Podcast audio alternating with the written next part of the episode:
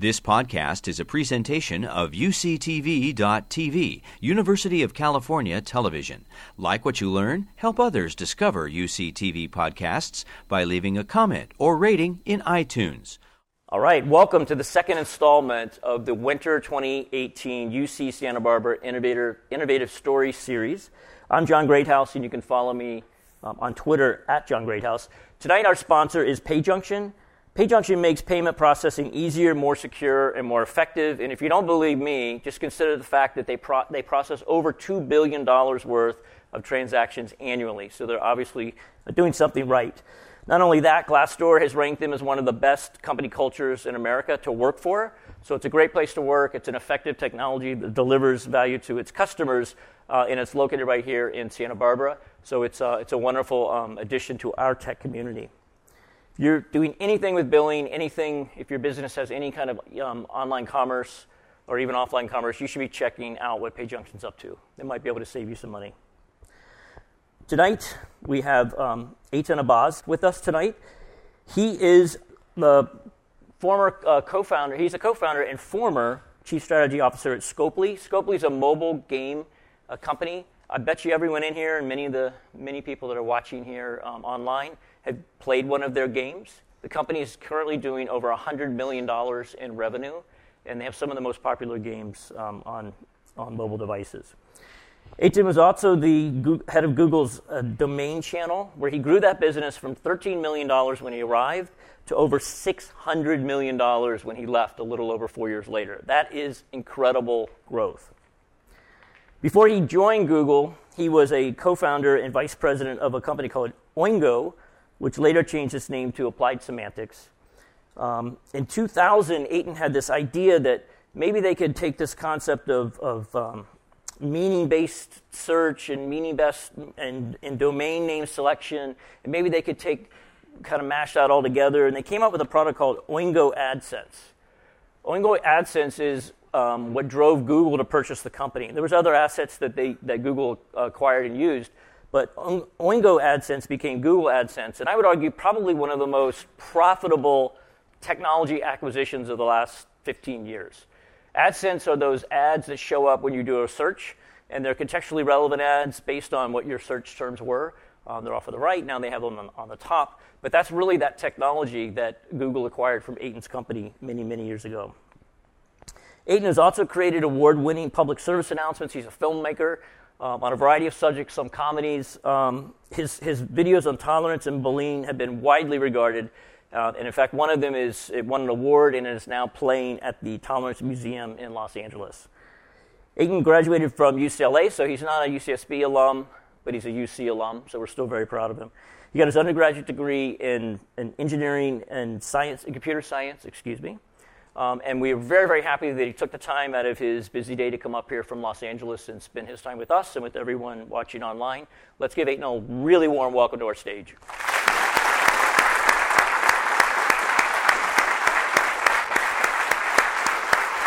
Great to see you. Thanks for coming. All right. Wow, only two like multi hundred million dollar exits at this point. Come on, Glenn. There's, there's, still time. You're still a young man. No yeah, about it. Still going. Uh, hopefully, a couple more in the, in the future. I'm sure you will. Yeah. Um, so you grew up in, in the hotbed of, of technology uh, world, and that's what you owe all your success to. And I am talking about San Antonio, Texas, by the way, which I love. I actually love San Antonio. Did you did you have the, the sort of this dream as a kid to always come to California? That was my dream. I always wanted to get here, and I finally did it. Or did you end up just going to school here, and that's how you made your way out here?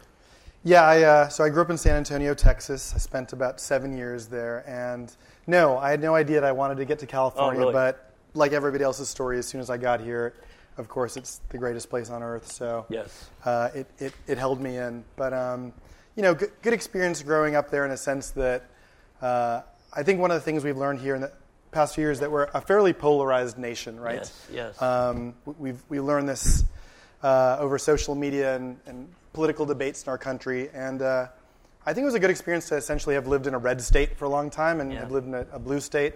I also spent a few years in Ohio growing up and Florida, so call it like a red state, a blue state, and two states that could swing. And um, I think it's I think it's really good to, especially in this again this political climate, to sort of we have to share this country and for everybody to sort of get to know each other. And uh, so that's that's the experience I think I take away from living in San Antonio, Texas. Yep. And it sounds like you moved a bit. I moved a lot growing up. What um, I think actually think that's a real plus. It's not necessarily easy to do it when you're going through it, Yeah. you know, when you're a kid. But I think it's really impacted me as an adult. How about you? Do you feel like that being thrown into these situations and having no choice but to make friends and Yeah, it's it's definitely one of those things that shapes you, like moving, you know, four big cities by the time you're you're 17. Uh, the whole, you know, who are you going to sit with at lunch? And, Mm-hmm. Right, right. Uh, all, all these questions that we have as as young folks, and I think. I think it's I think it's both what you're saying. It, it can be tough for a young person to have to switch schools in, in fifth grade or ninth grade, um, but uh, but it also does round you and shape you and give you kind of basis for just being a bit more worldly in terms of uh, you know maybe having walked in a different person's shoes or, or meeting Yeah. a different a different person. Yeah, just being thrown into a situation Yeah. and, and dealing with it. So you were um, nine. Um, Gil, um, your brother, um, who was thirteen, when you guys were working with an Apple IIe, and it's kind of funny. We I, I talked to Brian Fox um, yes uh, last week, and Brian was one of the originator, originators of GNU back at MIT. So you know. And he was saying the same thing. He said he was working on an Apple IIe, just trying to code, trying to do you know what he could do as a, as a, as a fairly young person. What, did you guys do any real programming, or were you just sort of gaming? What, what were you doing with the device at that point?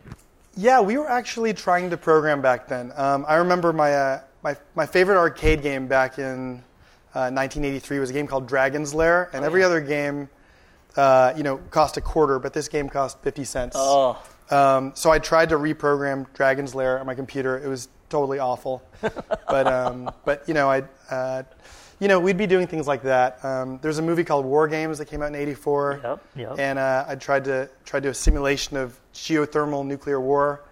Um, uh, maybe when you guys watch Ready Player One this summer, it's going to actually refer to that. You'll, you'll know what I'm talking about. But uh, yeah, I mean we'd we'd have fun trying to, to to code computers back when I was nine and ten years old. and it's it's so. I, I kind of had the same. I asked the same question Brian. It's it'd be easy for someone 20 years old to sit there and go, well, God, you know, I don't have that opportunity. Like the Apple IIe, like that was the beginning. But every generation has their own opportunities. This may not be Yeah. obvious at that moment. What are the things now that you would? What's the advice you would give an emerging entrepreneur to do the Apple IIe of today? Like, what should they be doing to get to get closer to this technology that's all around us? So I actually think um, so much attention has been sort of placed on blockchain and crypto in the last year that everyone's forgotten how important AR and VR is about to become. Um, these two platforms are like completely virgin platforms that nobody's done anything with yet. Um, Oculus Rift is like a great product, Right. but there's not that much. There's not that many applications for it yet. So think about everything that's happening on a mobile phone right now, whether it's a a dating app or a rental app or a blogging app or a video app or a meeting app or all these different things that are happening on your mobile phone eventually pretty soon need to happen in AR or VR. And so a lot of these experiences need to get recreated all over again. Are you in a comp- any companies right now that are doing that? Um, I invested in two VR companies. One was Oculus, and the other is uh, Nice. called Wevr in, uh, in in LA. They're trying to trying to connect the, the big big movie studios to VR. Wevr, yeah, I've heard of Wevr. So Oculus, that's a billion dollar exit. So you, you you're associated with that one too. Good for you. Um, my friend Kobie Fuller was in that one as well. Yeah, good guy. Yeah, I, I, I think uh, I think we're, the, the wave has to hit us pretty soon. It's just it's such a disruptive technology. How many people in the room have uh, have been inside VR at this point? Right, so about half of you. Um, I, I mean, I, I remember the moment I kind of first put on the Oculus, and I, it'll be a, a, a moment I remember. Unlike, like, I can't tell you when I sent my first text message. I don't remember that. I don't remember where I did my first cell phone call. Right. I, I don't remember the first time I ever sent an email, but I'll never forget the first time I stepped into VR. That was significant. Why do you think it's taken so long? I mean, Facebook made that major acquisition. We really haven't heard a whole lot about. I mean, there's always Yeah. they're always talking about pornography is going to be the big, you know, it's Right. always the leader, right? Gambling and pornography. Always got to push us forward somehow, right? um, I mean, there, there's some technology constraints. So right now, uh, you know, the best Oculus Rift required a, a $1,500 computer that was hooked up to with the wire. Like, we don't like wires. yeah, we like wireless. We like things being mobile. We like things being easy. And so when it gets easy and, and we can have a long battery life and there's a lot of content for us, then I think we'll, we'll all come back around and spend more time in, in these experiences. Where do you see, um, let me riff on this for a second, more like augmented reality going? So I've seen some apps, you know, the whole, uh, you know, a lot of the gaming apps would have some, some kind of an overlay when you would look at the world through your cam, through your phone or your camera. What else do you see though? Where else do you see that going? I mean, I guess again, I, I keep thinking of, I keep thinking of like the existing things we need our cell phone for, and how does that? So we what, we check our cell phones say hundred times a day, and if it wasn't such a pain in the butt to pull it out and push the button and look at it, we'd probably look at it like three or four hundred times a day.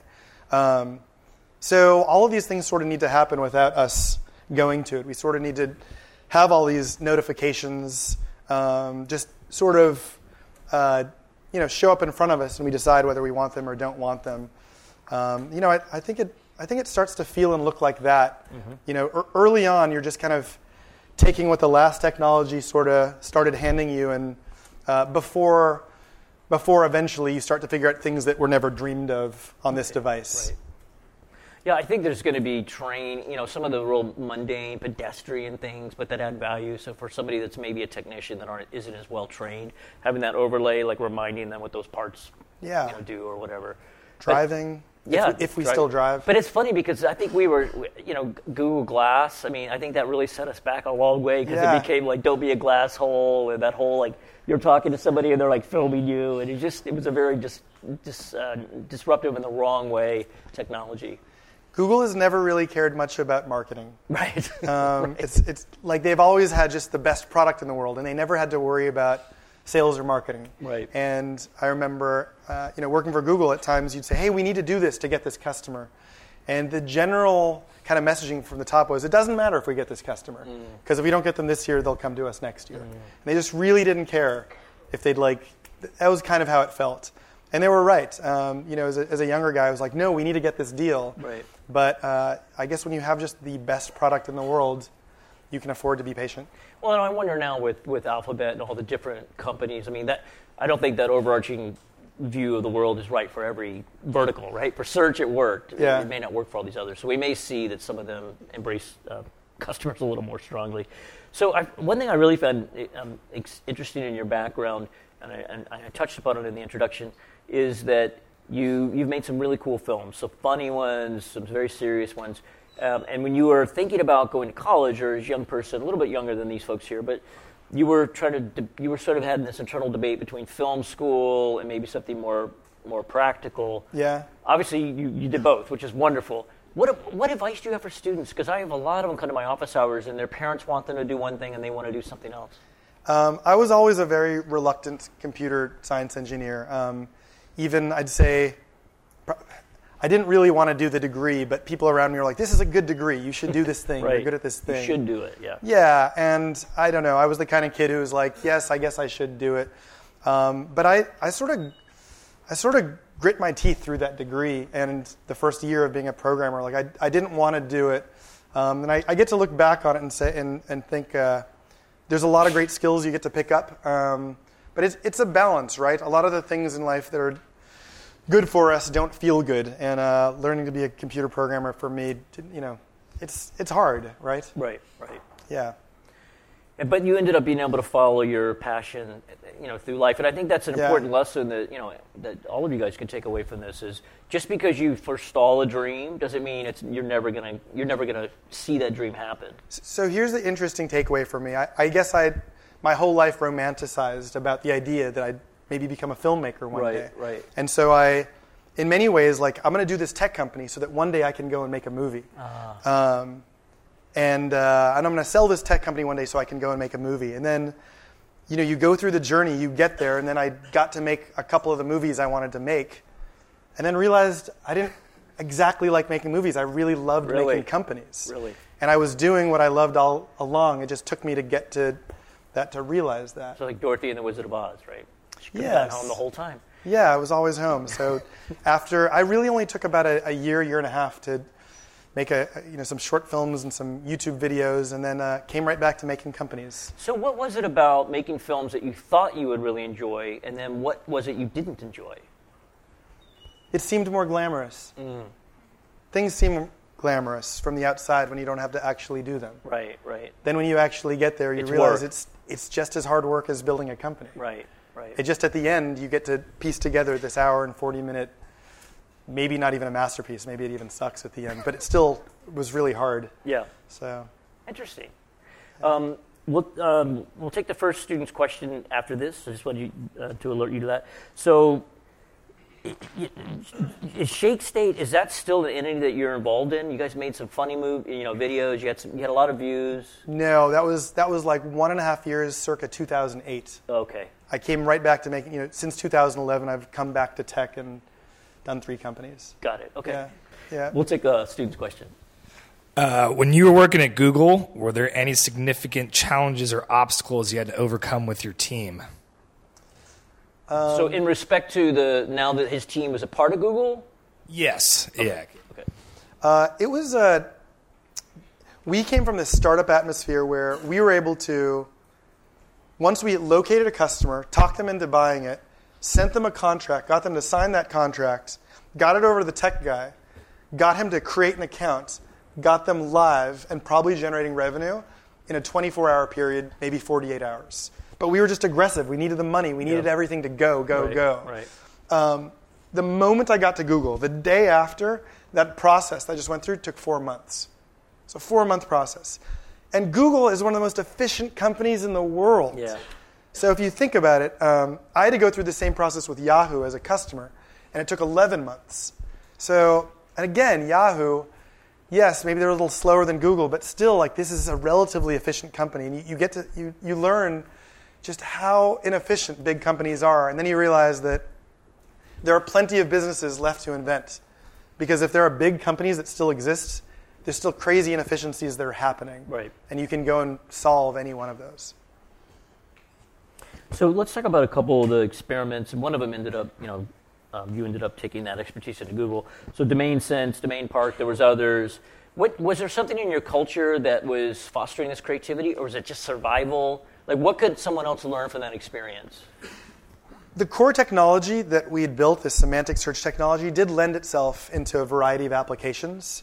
And then we just got really creative, and every time we'd meet a customer, every time we'd meet someone, right. we try to think like, what can we build for them? Because we need somebody to buy something from us. Right. So when we uh, we met with .tv, you remember, remember Yes, those guys? They remember .tv. TLD.tv. They had these domain names, and we thought, what can we use our meaning-based search technology to like? So we on the literally the week of the meeting, we crafted two products for them: Domain Sense and Domain Appraise. We're like, buy one of these or both. Yeah. And they end up buying both of these products that we sort of invented for them Yep. the same week. So, so what's important there is you can do that when you're at a certain stage in your venture's life. If you're doing that in years four, or five, or six, you're going to be screwed, right? Yeah, You yeah. can't have your salespeople making up products Yes. uh, on the fly. But in the early, I did the same thing. Yes. I would do some research. Maybe I talked to a couple people at the company, and I would essentially come in with a new product. Wouldn't necessarily tell them it was brand new, and just see if they were how excited they were about it. If they if they were if they had track if it had traction and they were willing to fund it, I'd go back and I'd say, guess what we're building. But but keep in mind that's that's great when you're in survival mode and when that's really you're trying to find that product market fit. It's detrimental, obviously, once you have product market fit. You can't, and there's some people that just can't contain themselves. Like they constantly want to build that new product just because it's cool and sexy. So I, I like that. You know, Domain Park starts making money. Um, I had another business where I had a little product that no one's ever heard of that really kept the company going, cash flow wise. So now you guys start start making some inroads in search. You beat Google at USA Today, and that was, I guess, a wake up call for them. So a couple questions: How did you guys beat them? Like, what was it? You beat Google, right? And then was it sort of an immediate thing where they said, "Who the hell is this company? Let's buy them," or did that take a, a bit of time? So yeah, the um, this this relationship with the USA Today, you know, we'd been investing in it for about a year. We had another product they were um, using from us. So by the time AdSense showed up, uh, um, you know, we we we sort of already had this relationship, and so it was it happened to be the first head-to-head count we went against Google, and it just happened to be fortuitous and timely that they chose us, and that sort of sent a, a big warning signal to Google that there was something we might be able to do a little better than them. Well, obviously, Google went back and said, "What do you mean we lost this business? And who Yeah. did we lose it to?" Um, and I'm sure USA Today told them, and there must have been something We'd already been we'd already been talking to Google at this Ah, point. okay. Um, so Gil and Sergey's relationship predates both Google and Applied Semantics. Oh, okay. They knew each other, uh, friendly. Um, went off, started building their companies, and you know when when we started reaching kind of the same. Uh, you know, same space. They were eventually the, the two guys who finished off the deal. I think. Ah, Uh, nice. You know, eight people in a room, term sheets back and forth for a month, but it was those two who finished it. And it always comes down to that. Like you, it's you know, companies are made of people, right? And you think of Google, oh my God, like they're just this monolithic, amazing. It's just a bunch of people. And it's all about making those relationships. Oftentimes, you know, even before you walk into that particular deal, you met somebody, you know somebody, friend of a friend. So it's it's really about having that network, having that strong, solid network, so that when you have that moment, that you can take advantage of it. You know, you can do that. So AdSense, you know, when you sit there and, you know, all these years later, and I said it was in the introduction, you know, one of the most profitable products of the last 15 years, it makes total sense to us now, but you guys, it wasn't an overnight success. It took a couple years. Is there anything that, looking back, you think you could have done to accelerate that adoption, or did just, was that just how long it was going to take? Yeah, if you um, if you guys go and Google uh, Oingo AdSense right now, you'll see a press release from December of 2000 when we launched the product, and uh, we we were pretty good about getting AdSense in the hands of the people we wanted to use it. So we got beta tests with Yahoo, LookSmart, and AltaVista within 60 days, and we we found pretty quickly that they thought it was neat, but they weren't interested in paying for it or licensing it. Was it, was it, did they have a fear of monetizing search at that point, or? I think we were like December 2000 was already just bad times. People Right, weren't making any right, money. There was just no extra money for to try new tech stuff. Right. Everyone was trying to like save money. But I'm surprised they didn't. I mean, I get it. I was there, and I remember what happened in March of that year. Um, but I'm kind of surprised that they didn't feel like it was a new revenue stream for them. Uh, Yahoo at the time was struggling to Ah. make money. So at the time when we first when we first launched AdSense, it was just the technology. It was just the matching tech. It didn't yet have the advertisements. Mm. Got it. So the innovation when we relaunched it in uh, end of 2002 is that we had ads from pay-per-click ads from Overture, now Yahoo, Yes, yes. AOL, Verizon. Right. Um, and so we came back with both the tech and, uh, and the advertisement, and so it was a, a better value proposition. Got it. And, pe- and you know, again, younger people will, won't know this, but when Google start first started talking about doing ads, it was sort of a, there was a whole section of the internet that was not up for that. Like, what do you mean you're gonna, you know, because Google had the what they were known for was that screen. It just had the search box, it had their logo, and that was kind of it. And all of a sudden, things would show up on the right, then on top, and Yeah, it was, it was very, uh, what was the word? Um, it was a bit taboo. Is it taboo the right Yeah, word? yeah. Yeah, to, to throw advertisements on your search results back then. When, when Alta Vista was playing around with doing, you know, people would write articles about it. We're corrupting the search, and we're, you know, bringing, you know, it, it's now super commonplace and accepted that, of course, you would have advertisements there. But for a long time, nobody wanted to do it. Yahoo and Alta Vista were like, we're holdouts. We're not doing that. That's right, gross. Right. The, the sanctity and purity Yeah. of the internet and of search. How quickly, when the crash happened, did that Yeah. go away? Yeah, making money, hmm, that's not so bad after all. Right. Uh, funny how that happens. We'll take the next student's question. Yeah, Eytan, can you describe the transition from being a tech entrepreneur out of college to eventually selling to and working with Google? Yeah, there were, um, you know, there are a lot of different phases to it. I, I, I kind of um, think of them, you know, you think of your high school experiences like four years, and middle school is three years, and university might be four or five, six years for some of you. I'm kidding, I'm kidding. Um, no, four years for everybody. Um, but I think life experiences kind of feel that way too. Like, so I worked at Advanced Micro Devices for three years, and that was middle school, and I worked at, uh, you know, uh, Applied Semantics for four years, and that was high school, and I worked at Google for four years, and that was university, and you know, you have these slices of life that you spend a few years doing, and at some point you'd feel ready for the next thing or challenge in life. That's how it evolved. Got to learn every step of the way, though, because you're building a foundation that you're going to put that next thing on top of. So you've raised a lot of money since you know since Oingo. Um, what have, do you feel like you found that sweet spot between not raising too much and raising you know too little? I mean, it's kind of hard. It's always clear in retrospect. And if you feel like you've gotten that insight, I'd love to hear sort of how you how you've gotten there. You know, this is one of these ones you could you can probably learn So I think it's very difficult to build a, a really scaled business without institutional capital. Yeah. It just rarely happens. Especially now. Yep. Um, occasionally it happens, but there's a reason Uber raises $8 billion because it needs to win, right? And if not, someone else is throwing money on that problem. Um, at the same time, I think you can, you always have to watch the finances. You always have to watch what you're spending. And even when you, um, even Google, after their $26 million round, at the time that was a big round, uh, they, you know, people used to joke they were called frugal Google because Google still cared deeply about saving money. And when they met us at Applied Semantics, uh, we were sort of bragging how we got a, is back in the days, a sublease of a sublease. Uh-huh. So, um, you know, some internet company spent a lot of money to deck out the place, Yep. and someone else rented it, and then they couldn't afford. It. And so we got this like, like double discount, and we were bragging about that to Google. And apparently, Google was like, we loved how you guys were into the fact that you scraped off, you know, 30 cents and another 20 cents per square foot, Nice. and uh, that was meaningful to them at the time. That we weren't going to go and waste their money just because they're a big company. Didn't mean that we had permission to go and waste all their dollars. Right. Yeah. That's that's wonderful. That's always been my mentality. Yeah. I mean, you can go too extreme, right? I think there's times in my career where I I starved the business too much, but it's always it's only clear to me in retrospect. At the time, it's hard to know. Yeah. So so I know if I, I have a friend. I won't I won't embarrass him by saying his name. Early Google person, and I ask him about. You know, I told him I was going to talk to you and whatever. And he's, he, this was his recollection. He goes, I remember, he goes, we bought so many companies, John. We just bought a ton of companies. He goes, I remember those guys they when they were announced, you know, when it was announced at some big company meeting, hey, we bought this company. You guys, this is his recollection, and I my interpretation mm-hmm. of his recollection. Four people walked in carrying a surfboard, and you had somebody sitting on the surfboard. Do you recall that? He said of all the entrances of all the companies we bought, he thought that was the best one. So he said, you guys were trying to say we're from SoCal.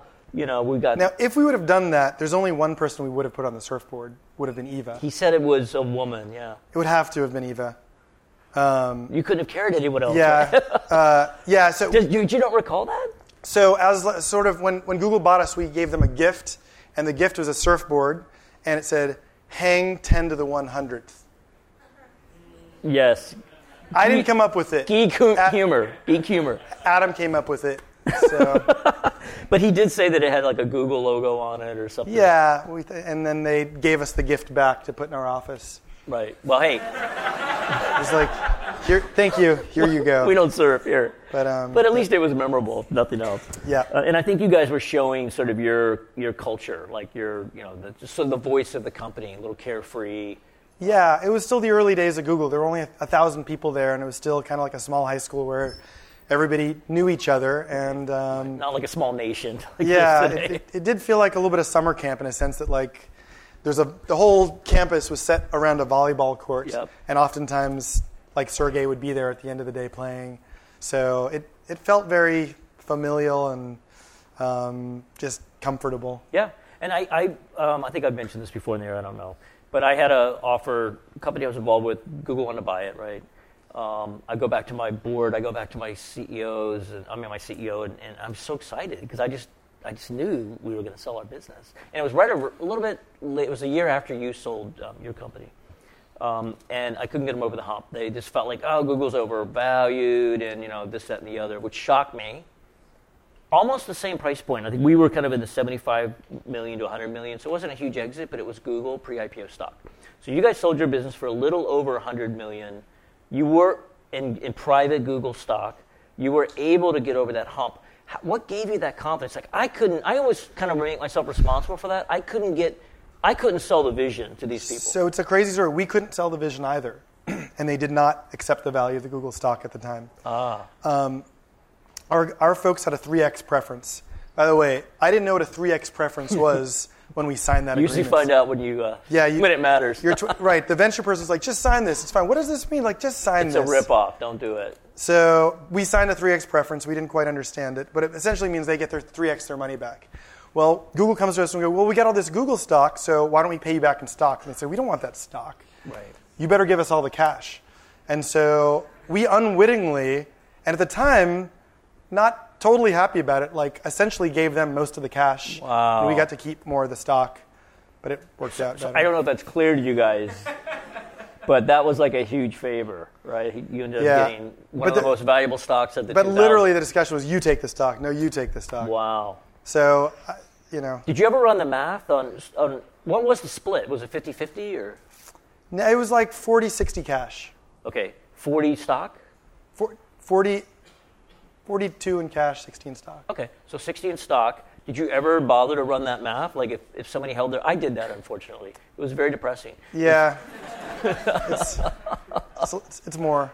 It's a ton. Yeah. It's, it's, it's, it's probably got uh, nine, nine figures in it. So did you, did people end up holding? How did, I mean, you didn't have a big company back then. 10, 10 figures. Yeah, it's got to be 10 at least, 10 figures, 10 figures. yeah, it's got to be at least, figures. at least 10 figures. Yeah, yeah.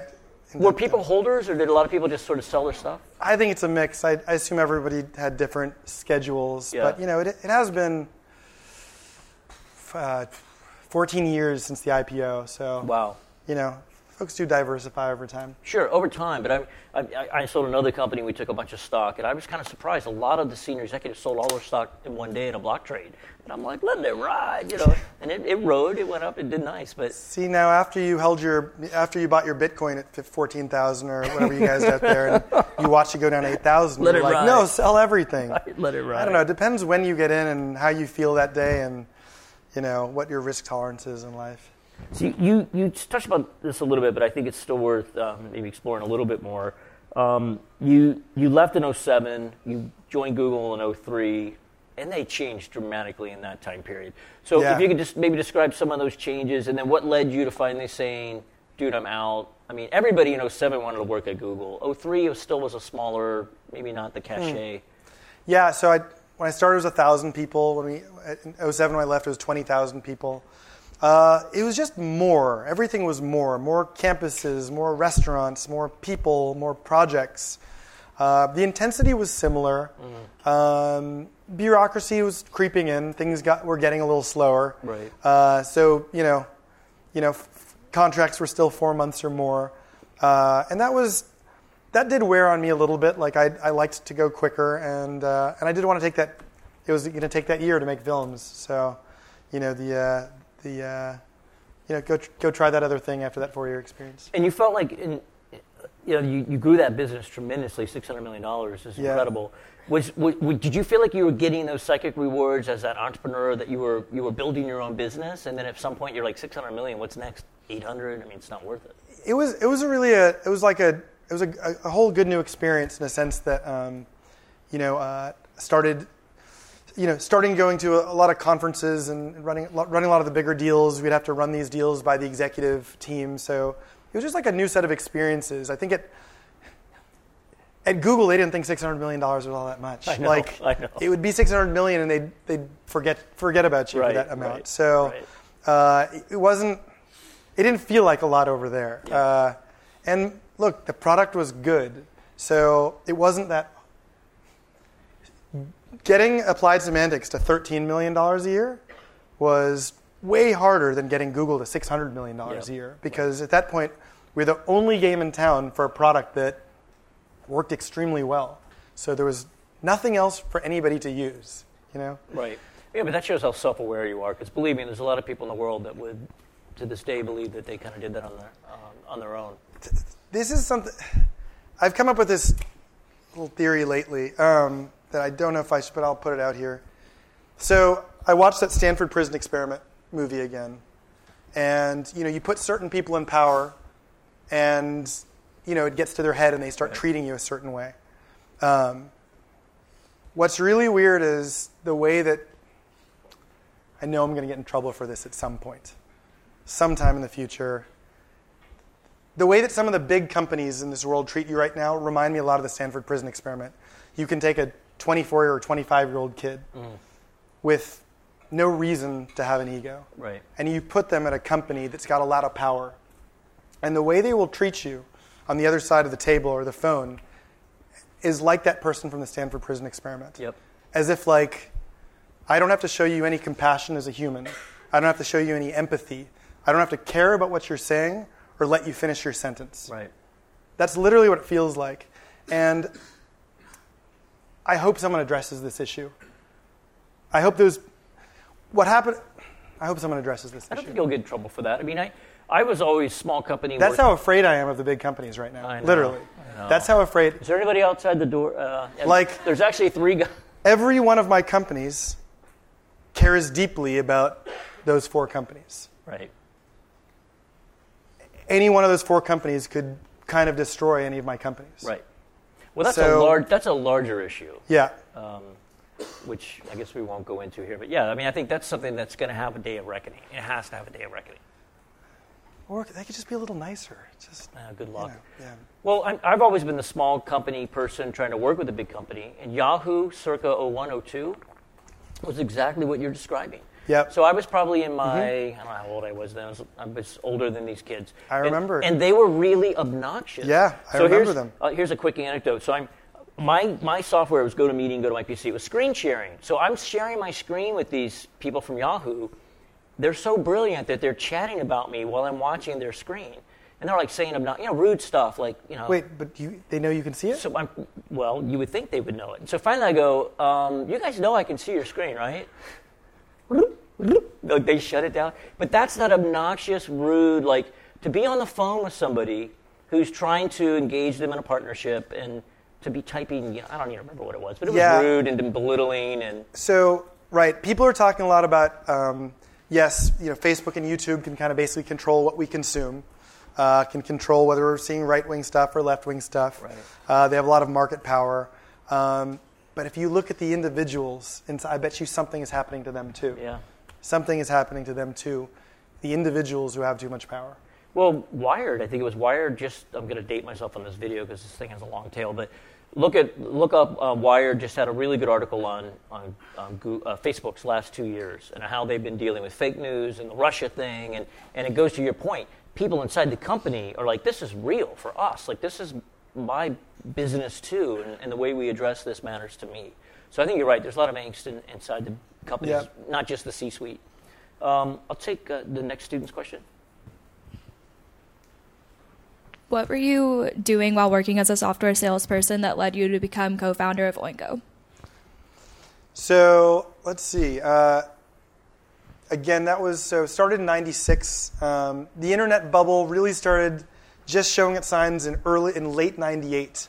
So basically, between late '98 onward, all that was happening at my apartment was just talking about internet ideas. Like, what, what internet company can we build? What internet company can we build? And maybe starting around March of 99, we started writing out a business plan. Um, and we had a 40 page business plan. You know it's worthless? Yeah. Total, a 40 page business plan. There's just no reason to ever, like, it's just silly. Um, But back then, that was more the norm. I know that's it's so so silly. You'd have to like write this. By the time you would write your forty-page document, it would be too old. Yeah. Like it just wouldn't make any sense. Um, and uh, as a as a salesperson at AMD, uh, I was I was trying to sell you know computer chips to all these uh, all these different folks. And one of the groups I went to go and sell to was a group in Pasadena who wanted to do a low-cost computer. Um, at the time, computers cost $1,000. A company called eMachines did this $399 computer. Yep. Uh, it, it didn't work because you can't couldn't sell a computer for $399. But this other this small company in Pasadena wanted to do it too. And uh, I'm talking to them about it, and they're like, "We're going to invest half a million dollars in this idea." I'm thinking, if you have half a million dollars, I got this other idea I want to show you. Um, and so I, uh, I felt pretty strongly about the whole concept of like conflict of interest and said, I, want to show you something. Can I come back here after work um, and talk to you about something else? And so came back after work, brought my brother that same day, and we showed them what we were working on. And um, they were probably the 20th group we pitched for money, 25th group. But a day later, they gave us like a email term sheet for to invest half a million dollars in the company, and I, I quit my job seven days later. That was the upside of those days.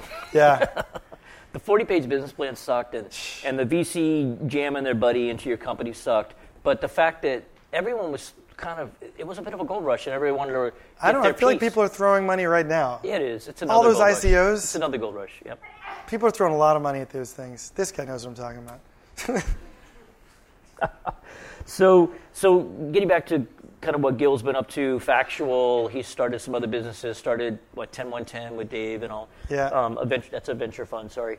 Did how involved are you with him professionally now? Did, like, are you in 10110? Did you want to do your own fund? Yeah, I'm like a part-time venture partner Okay. with 10110, and I'm an LP. So yeah, I, I help them scope out deals, and I, I really do en- enjoy the process of uh, meeting young folks who are thinking about starting companies. Um, I just I've, I found it to be a really rewarding experience, I like to be supportive of it. And you know, if if there's potentially an investment and money to be made, that's great too. Right. So, you, are you doing angel stuff on the side as well? Yeah. So what do you? So this might help some of the folks in the room and watching. I mean, this question gets asked all the time, but I think it's worth hearing your version of the What am I looking for? Not not necessarily what are you looking for. What are the things that are just complete no's? Like you know, it's like it's an utterance. It's a something they do. Oh, something they do that Either it's an email exchange, an in person, not just looking at a business, you Oh. know, a PowerPoint. grammatical mistakes in their first email. Mm-hmm. I'll just delete. Just stop. Right. Punctuation, capitalization. Right. I think if, if you're going to take the time to ask somebody for money, you should take the time to spell check your email. right. Length. My issue sometimes is I want to help young people. I get a lot of inbound email, and I you can't expect me to read War and Peace. And like, what do you want me to do? Like, I'm just looking for what is the ask here. Yeah. Make it easy for me to help you. yeah, make, be able to skim through that entire email in about 45 seconds, Yeah. right? Get Yeah. to the gist. And either I could say no, I can't help you, but Yeah. Eytan can, or you know, just give me give me an actionable because I, I want to help, but I'm not just going to delete your email. But so so I, I think that's important. I mean, you, it's hard when you're an entrepreneur, you're young, and you want to get all, all the ideas out in one email. We don't care. Like Right. we don't have the time, right? Right. Just a, a few bullet points. Bullet points are easy to scan. I like bullet points. Yep, And uh, yep. if you can, get a warm introduction. Yes, if you can get for sure. somebody, if you go to LinkedIn and look for a mutual and get that person to forward the email, I think it increases your chances of probably by three to 400%. At least. Maybe 600%. Yeah. Because at least what you know is that the mutual person is sort of kind of doing a vouch. Yeah. Right? Like, I'm at least going to stamp my name on it that I'm comfortable forwarding this person's email. Otherwise, um, yeah, that's a, it's a big, it's a good hurdle. you just get a lot of inbound, and it's hard to evaluate it. So when someone else puts their brand on it, you at least say, "Okay, I respect this person. I'm going to honor it. I'm Yeah. going to do something with this one." Um, we'll take we'll take another student's question. Eytan, I appreciate your ambition and work ethic that you've shown since you were a young kid. Can you talk a little more in depth about the process of raising the venture capital? Is it something that you guys created a list of VCs and then achieved them, or did they reach out to you? Um, so we grew up in a world without LinkedIn, and so we'd literally be like, everyone we talked to, we'd be like, "Do you know any investors?" And you know, just one by one, you'd write down list of like anybody who would know investors. Can you introduce us to them? And uh, gosh, even back then, it was like we were still making phone calls to try and get them on the Leaving phone. voicemails. Yeah. Um, Greg Martin, I remember like, hi, Greg, can I, you know, Yeah. can we chat about our business? Yeah, yeah. Um, you know, can we get a meeting? And uh, so nobody would ever find us. Nobody ever reached out to offer money to us. We just tried our best to ask as many friends, family, if they had money or if anybody they knew had money. And we were we were pretty shameless. We would just like literally ask everybody. Like like the like I had heard that my friend's dad, who I went to elementary school with, sold his dental business in San Antonio, Texas. And I called him, who I hadn't talked to in years. You know, I'd call anybody. But it sounds it sounds kind of crazy. But when you believe in something so passionately, you feel like you're doing them a favor. You're like, "This is going to be big. We're going to sell to Google," and then you did. Did that Yeah. Dennis put money in? he did not. Oh, He did not. Dumbass, where are you? For the most part, not a single friend or family member put in any money. Oh. We never got there. They didn't believe in us. Wow, your family didn't believe in you. Our fa- so I'm sorry. Our family believed in I'm us. We- teasing, I'm teasing. We didn't. We didn't come from uh, mean, you know, Yeah, financial means. Yeah, yeah, yeah. Yeah, my parents actually put money in a couple of mine. Thank God I got that money back and they made some money, but Yeah. they, they, could, they didn't have a lot left over either. Um, so in 2011, you, you co-founded Scopely, the gaming company that I mentioned with Walter, who's a great guy, a really accessible person. I remember one thing he said to me. It's like I don't remember anything. I can't remember what I had for lunch, honestly. Um, but he said something to this effect, it was roughly. Um, we were talking about how I was thinking about investing, and I'm such a brilliant investor, I didn't um, invest. But it was mostly because I couldn't get a big enough percent of the company. That's what I told myself, um, which is a dumb reason. So anyway, he said something like this to me. I said, "How did you get?" Because they had a successful company called Dice um, Dice with Buddies. Like, how did you get you know Dice with Buddies successful? How are you going to re- replicate that? And he said something to the effect of, "If you're trying to get your first game to succeed, it's like trying to climb a mountain with no hands." once you get that first game, you can then throw that rope down, and all the other games can kind of be hoisted up, um, you know, behind it. Not quite that easy, but I thought that was a good analogy. So, what do you remember about landing that first hit, and then how they grew that franchise, Walking Dead, and a bunch of other hits that they had? And you were head of strategy, so you were kind of thinking about the long term there. I'm gonna I'm gonna take your question. I'm gonna shift and redirect. It a wasn't long bit. enough. like it, it comes down to Walter. Walter Really? is just an amazing co-founder. He's just a, in many ways, like a remarkable human being. Yeah. Um, I was fortunate to start a company with a guy who uh, is extremely, extremely smart, um, very, very hardworking, will not take no for an answer, visionary, uh, charismatic, and somehow can do everything with a smile, even through like the greatest pains of growing a company. He was always able to get up there in front of the group and, you know, rally rally us through a a, a speech that you felt impassioned by. Um, I joke sometimes. I think like if we were in the Middle East, like roaming as tribes, like Walter would have been one of the leaders of the tribes. Um, and so finding our way to these games like Dice with Buddies, it was December of 2011. You know, it was only our, you know, 12. You know, it was our first year as a company, and that was the fifth thing we tried. Um, we'd probably already essentially spent, you know, uh, two out of our three and a half million dollars by this point right. and maybe two and a half out of it, and hadn't really hit traction. So that was the first thing that we did that is still alive today, right? Everything that predates Dice with Buddies, and that really propelled us into mobile games. Yep.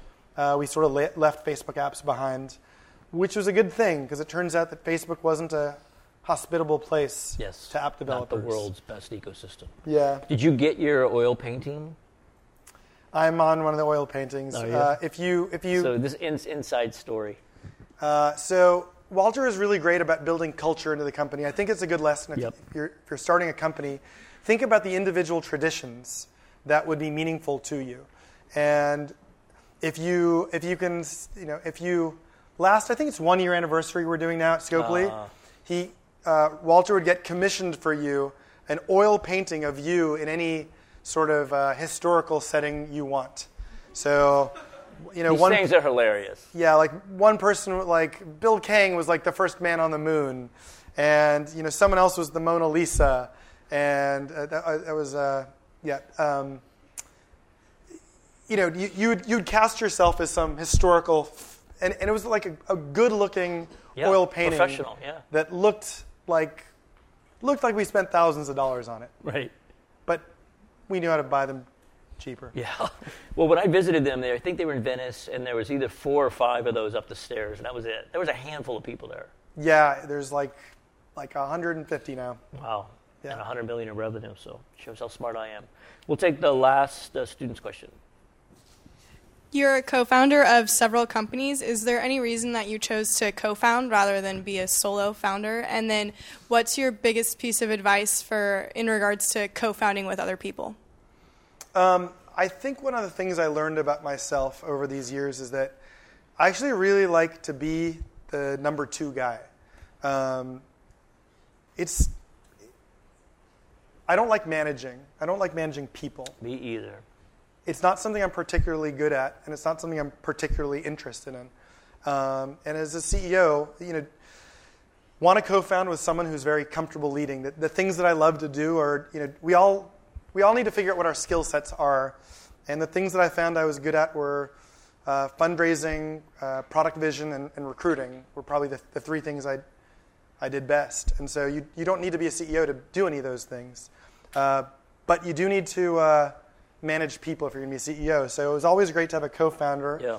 who was the lead, um, was the chief executive, and uh, yeah, that that was that worked for And uh, I think in, in I think as you think about whether or not you want to do a startup or join someone else's company or do your own company, just again like figure out what, what it is you want and what your, your skill set is and like where in the organization you can play. Um, you know, you know, it's someone who ended up being a, you know, someone who ended up being a director at Uber, you know, might have been way more financially successful than the CEO of a company who sold for $100 million uh, if you got in at the right time, and your life might be way less stressful too. So, you know, there's pros and cons to it all.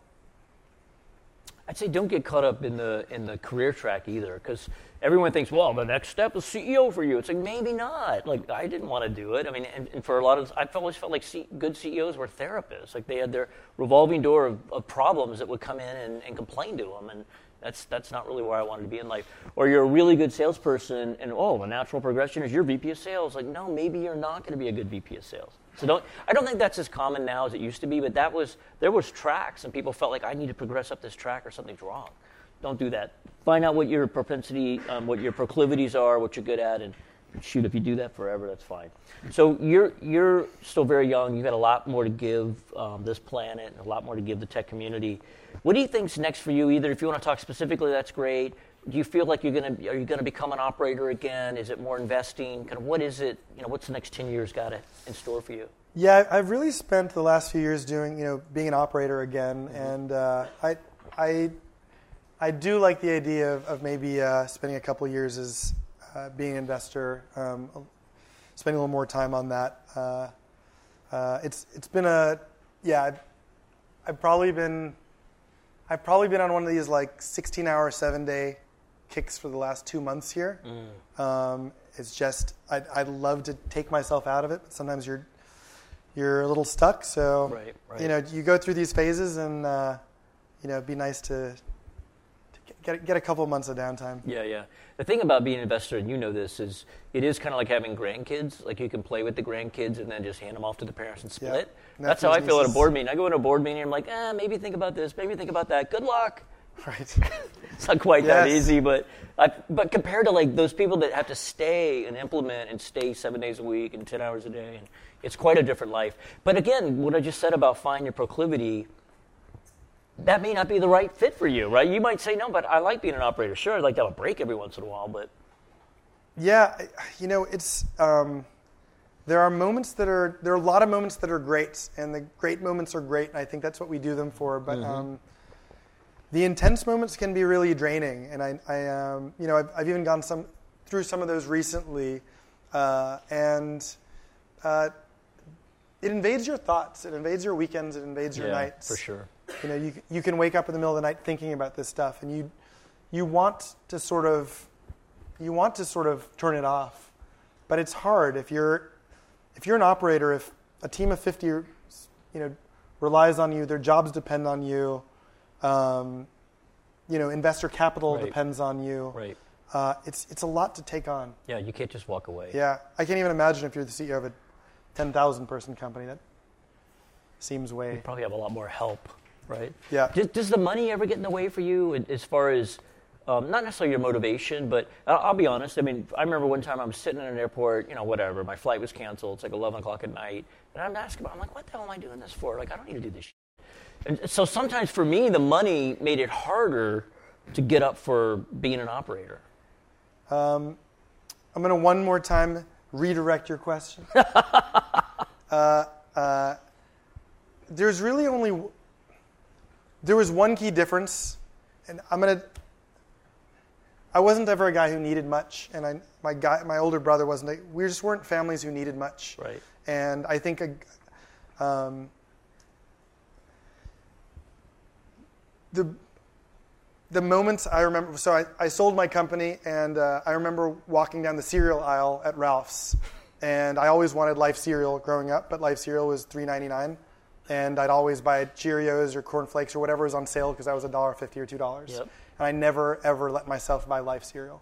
And I swear to God, the it's going to sound like the biggest difference in my life today is that I always walk up and buy that box of Life cereal. No coupon. That's it. No coupon. no coupon. It's three ninety nine. It's not on sale, and I will buy it. All right, that's a good note to end on. Thank you so much. You've been listening to a podcast by University of California Television. For more information about this program or UCTV, visit us online at uctv.tv.